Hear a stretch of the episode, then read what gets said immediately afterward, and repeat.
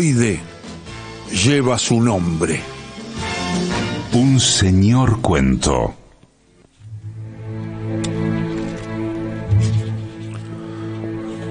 De Rey Bradbury, el emisario. Martín supo que era otoño otra vez, pues perro entró corriendo en la casa y trayendo viento y escarcha y un olor de manzanas transformadas en sidra bajo los árboles. En los muelles de reloj del pelo, perro trajo solidario polvo de despedida del estío cáscaras de bellotas, pelo de ardilla, pluma de petirrojo desaparecido, acerrín de leña recién cortada y hojas como cenizas desprendidas de una hoguera de arces. Perro brincó. Un rocío de lechos quebradizos vino de zarzamora y juncos, saltó sobre la cama donde Martín gritaba ahora. Sí, de veras, esta bestia increíble, era octubre y Perro se echó a calentar el cuerpo de Martín con todas las hogueras y quemazones de la estación, inundando el cuarto con olores de viajes lejanos, olores pesados, o leves, o húmedos, o secos. En la primavera olía a lilas, flor de lis, hierba cortada. En verano, cocinado por el sol, traía bigotes de helado de esencia y el olor acre de los cohetes, las ruedas y las candelas romanas de los fuegos de artificio. Pero en el otoño, el otoño, perro, ¿cómo está afuera? Y tendido allí, perro contó, como contaba siempre.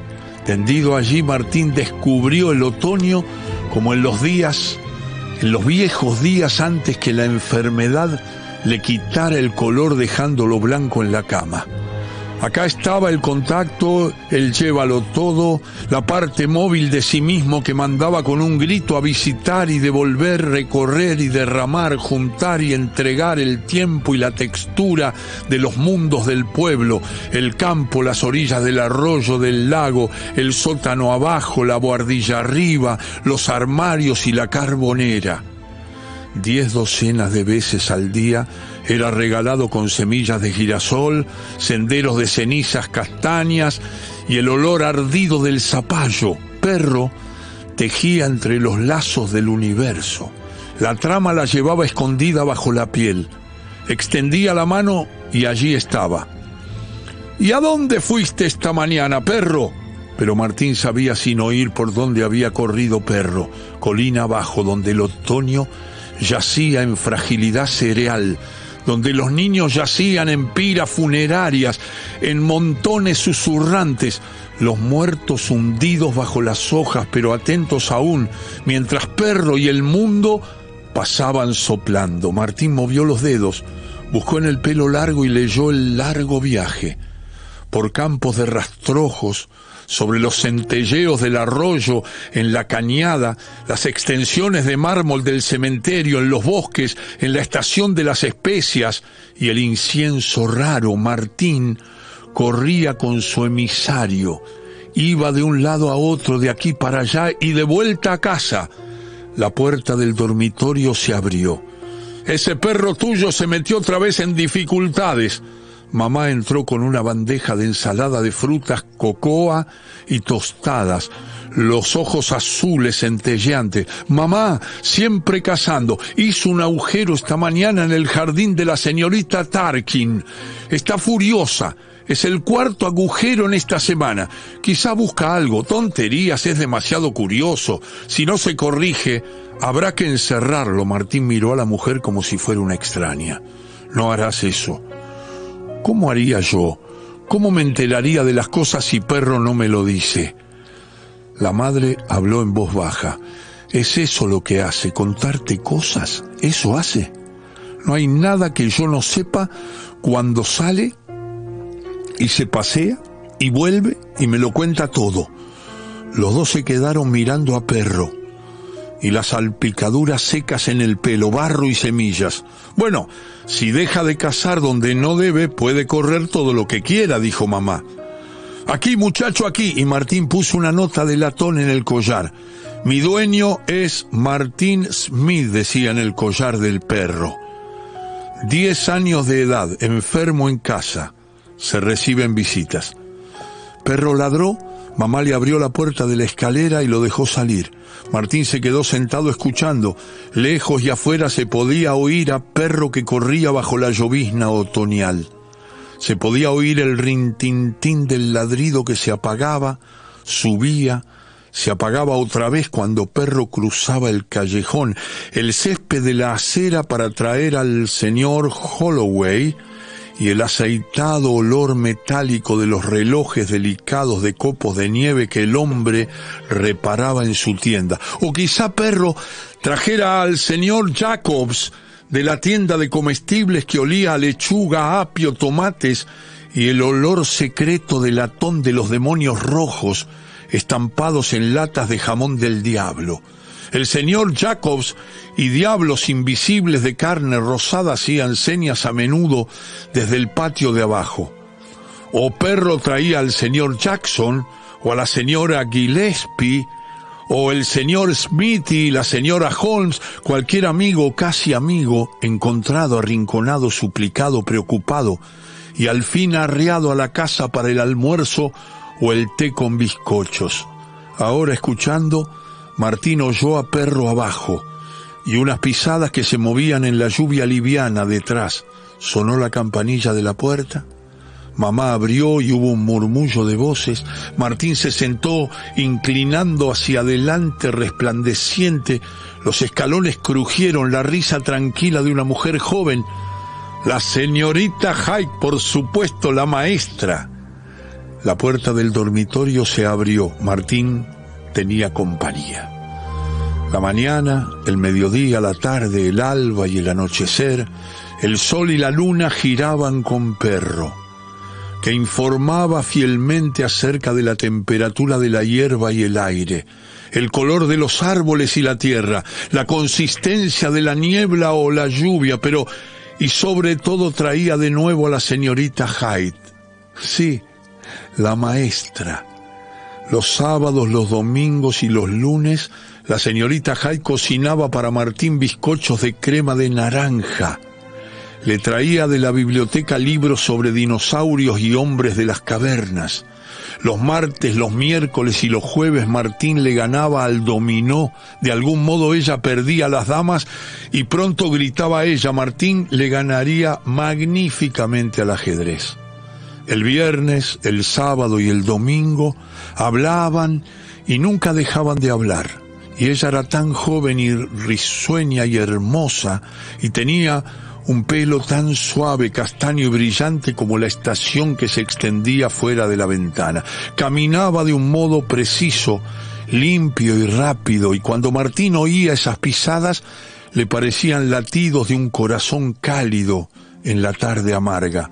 Sobre todo, la señorita Hyde conocía los lenguajes secretos y podía interpretar los símbolos que Perro traía en el pelaje y que ella buscaba riendo con dedos milagrosos.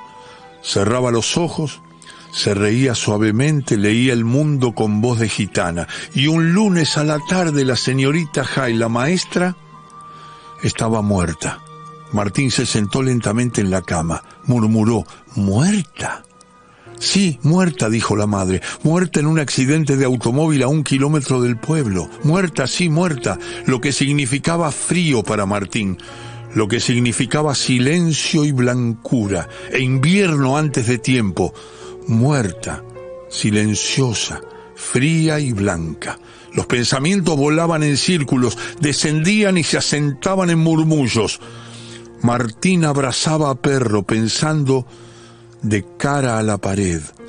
La señora de cabellos del color del otoño, la señora de la risa dulce que no era nunca burlona y de ojos que lo miraban a uno atendiendo a todas las palabras, la señora que era la otra mitad del otoño y decía lo que perro callaba acerca del mundo, el latido en el centro quieto de la tarde gris, el latido que se apagaba.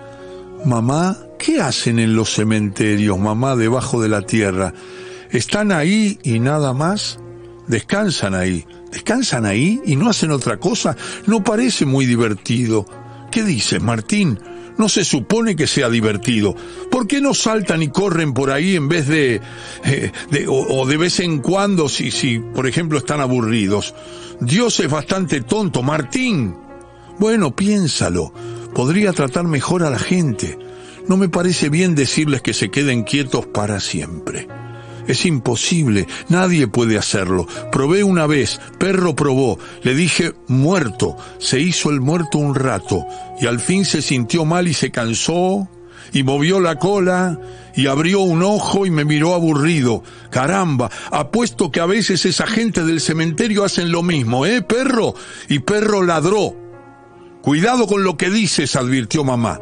Martín miró el espacio. Por eso es exactamente lo que hacen, dijo. Eso es exactamente lo que hacen. El otoño quemó los árboles desnudándolos y llevó a Perro aún más lejos alrededor, vadeando el arroyo, rondando el cementerio como las otras veces, y volviendo al atardecer para descargar salvas de ladridos que sacudían las ventanas. En los últimos días de octubre, en los últimos días de octubre, Perro comenzó a actuar como si el viento hubiera cambiado y soplara desde un país extraño. Se quedaba temblando en el Porsche, lloriqueaba clavando los ojos en las tierras desnudas de más allá del pueblo. No le traía visitas a Martín, se quedaba allí durante horas, todos los días, como si estuviese atado a una cadena, estremeciéndose y luego echaba a correr en línea recta como si alguien lo hubiese llamado. Cada noche volvía más tarde y nadie venía detrás. Cada noche Martín se hundía más y más en la almohada. Bueno, la gente está trabajando, decía mamá. No tienen tiempo de mirar la nota que le pusiste a perro. O piensan venir a visitarte y luego se olvidan. Pero había todavía más. Había un brillo febril en los ojos de perro ese gimoteo nocturno mientras dormía temblaba en la oscuridad debajo de la cama. A veces se pasaba en pie la mitad de la noche mirando a Martín como si tuviera un secreto misterioso e imposible y no supiera cómo decirlo excepto con movimientos desordenados de la cola o girando en círculos interminables sin echarse nunca, dando vueltas y vueltas. El 30 de octubre Perro corrió afuera y no regresó. Ni siquiera cuando Martín oyó que papá y mamá llamaban y llamaban después de la cena. La noche avanzó. Las calles y las aceras quedaron vacías. El aire se volvió más frío alrededor de la casa y no ocurría nada, nada. Mucho después de medianoche Martín acostado observaba el mundo más allá de los vidrios claros y frescos. Ahora ya ni siquiera había otoño, pues perro perro no estaba allí para traerlo al cuarto. No habría invierno, pues ¿quién traería la nieve que se le funde a uno en las manos? Papá, mamá, no, no será lo mismo. No conocían las reglas y los secretos especiales del juego, los sonidos y las pantomimas apropiadas. No habría más estaciones, no habría más tiempo. El intermediario, el emisario, se había perdido en las marañas de la civilización lo habían envenenado o robado, lo había aplastado un automóvil y yacía en una alcantarilla. Sollozando Martín volvió la cara a la almohada. El mundo, el mundo era una imagen debajo de un vidrio intocable. El mundo estaba muerto. Martín se retorció en la cama y tres días más tarde la última calabaza de la fiesta de todos los santos se pudría en una lata de basura. Las calaveras y las brujas de papel ardían en hogueras y los fantasmas eran apilados en los estantes junto con otras sábanas hasta el año próximo. Para Martín el día de todos los santos no había sido más que una noche en que las cornetas de estaño habían llorado a la luz de las estrellas frías del otoño. Los niños habían volado como hojas embrujadas por la cera de pedernal arrojando las cabezas o los repollos o a los porches y escribiendo con trozos de jabón unos nombres y otros símbolos mágicos en las ventanas escarchadas. Todo esto distante, inolvidable y de pesadilla como un teatro de títeres visto desde tan lejos que no se oye ningún sonido ni se entiende nada durante tres días de noviembre, Martín miró las luces y las sombras que alternaban en el cielo raso. La pompa de fuego había terminado para siempre. El otoño yacía en cenizas frías. Martín se hundió más profundamente en las capas de mármol blanco de la cama. Inmóvil, escuchando, siempre escuchando. La noche del viernes los padres le dieron el beso de buenas noches, dejaron la casa y entraron en la callada catedral del otoño en marcha hacia una película. Una vecina, la señorita Tarburis, se quedó en el vestíbulo de abajo hasta que Martín le gritó que tenía sueño y entonces recogió el abrigo y se fue a su casa. En el silencio Martín se quedó siguiendo el movimiento de las estrellas que descendían por un cielo de claro de luna, recordando noches parecidas en que había recorrido el pueblo con perro adelante, atrás, alrededor, metiéndose en la cañada de felpa verde, bebiendo en arroyos soñolientos lechosos a la luz de la luna llena, saltando sobre las lápidas del cementerio mientras susurraba los nombres de mármol, adelantándose rápidamente a través de pardos pelados donde no había otro movimiento que el centelleo lejano de las estrellas, a calles donde las sombras no se apartaban para dejarlo pasar a uno y se apretaban en todas las aceras durante kilómetros y kilómetros. Corre, ahora corre. Detrás, delante de un humo amargo, niebla, neblina, viento, espectros de la mente, terrores de la memoria, el hogar, la seguridad, el sonido, el abrigo tibio, el sueño, las nueve, el carrillón, el reloj adormilado en el hueco profundo de la escalera abajo, el carrillón.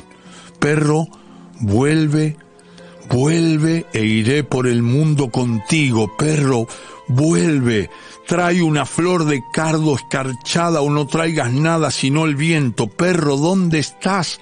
Escucha ahora, te llamaré. Martín contuvo el aliento. En alguna parte lejos, un sonido. Martín se incorporó temblando. Allí otra vez el sonido un sonido tan leve como la punta de una aguja que roza el cielo a lo largo de kilómetros y kilómetros.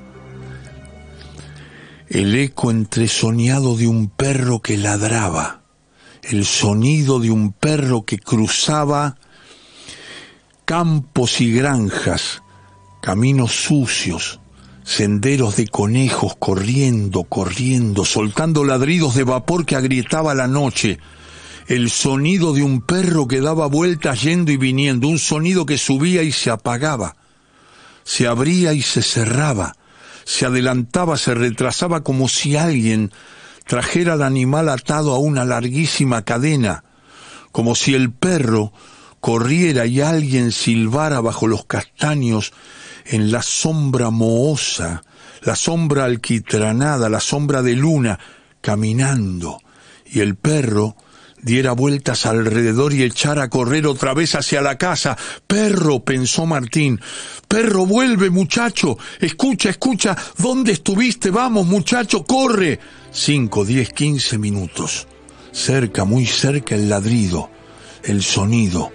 Martín gritó, saltó de la cama, corrió a los vidrios, mirando hacia afuera. Perro, escucha, muchacho, perro, perro.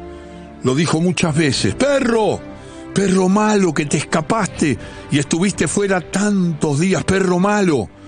Perro bueno, ven, muchacho, corre y trae lo que puedas.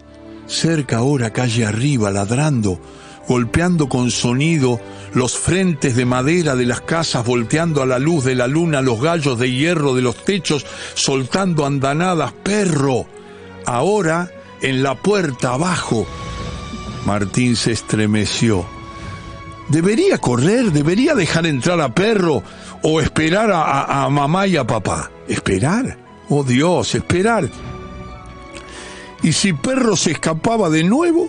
No, tenía que ir abajo, abrir sin ayuda la puerta, gritar, arrastrar a perro adentro y correr escaleras arriba tan rápidamente, riendo, llorando, apretando que perro dejó de ladrar.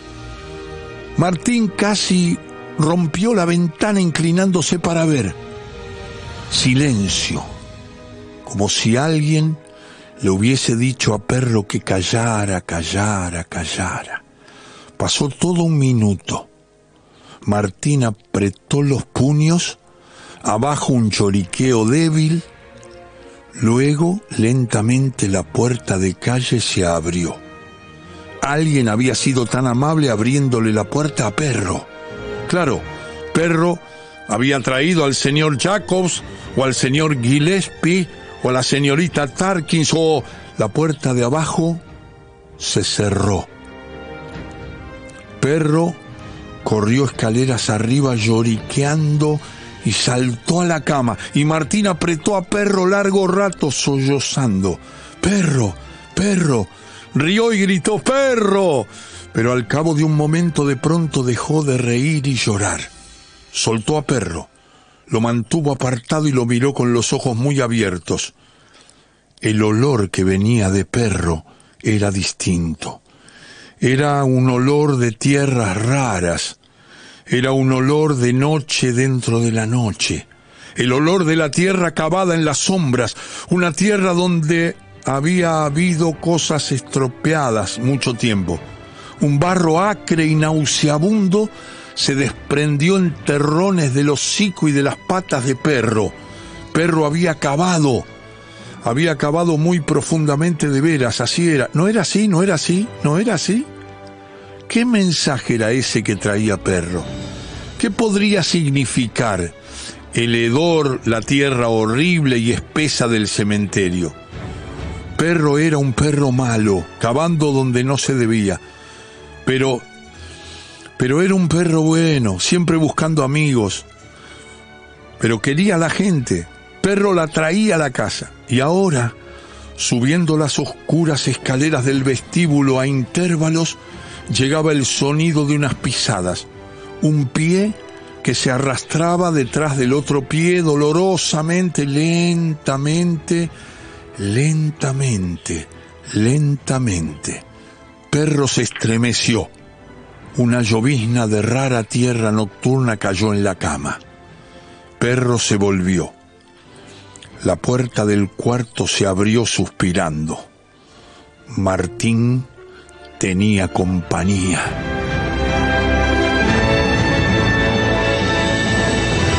Genio, maestro de todos los tiempos, Rey Douglas Bradbury, donde quiera que estés, 53546655, el teléfono para esperar el cálido llamado, para acompañar este relato incomparable de Bradbury. El cuento se llama El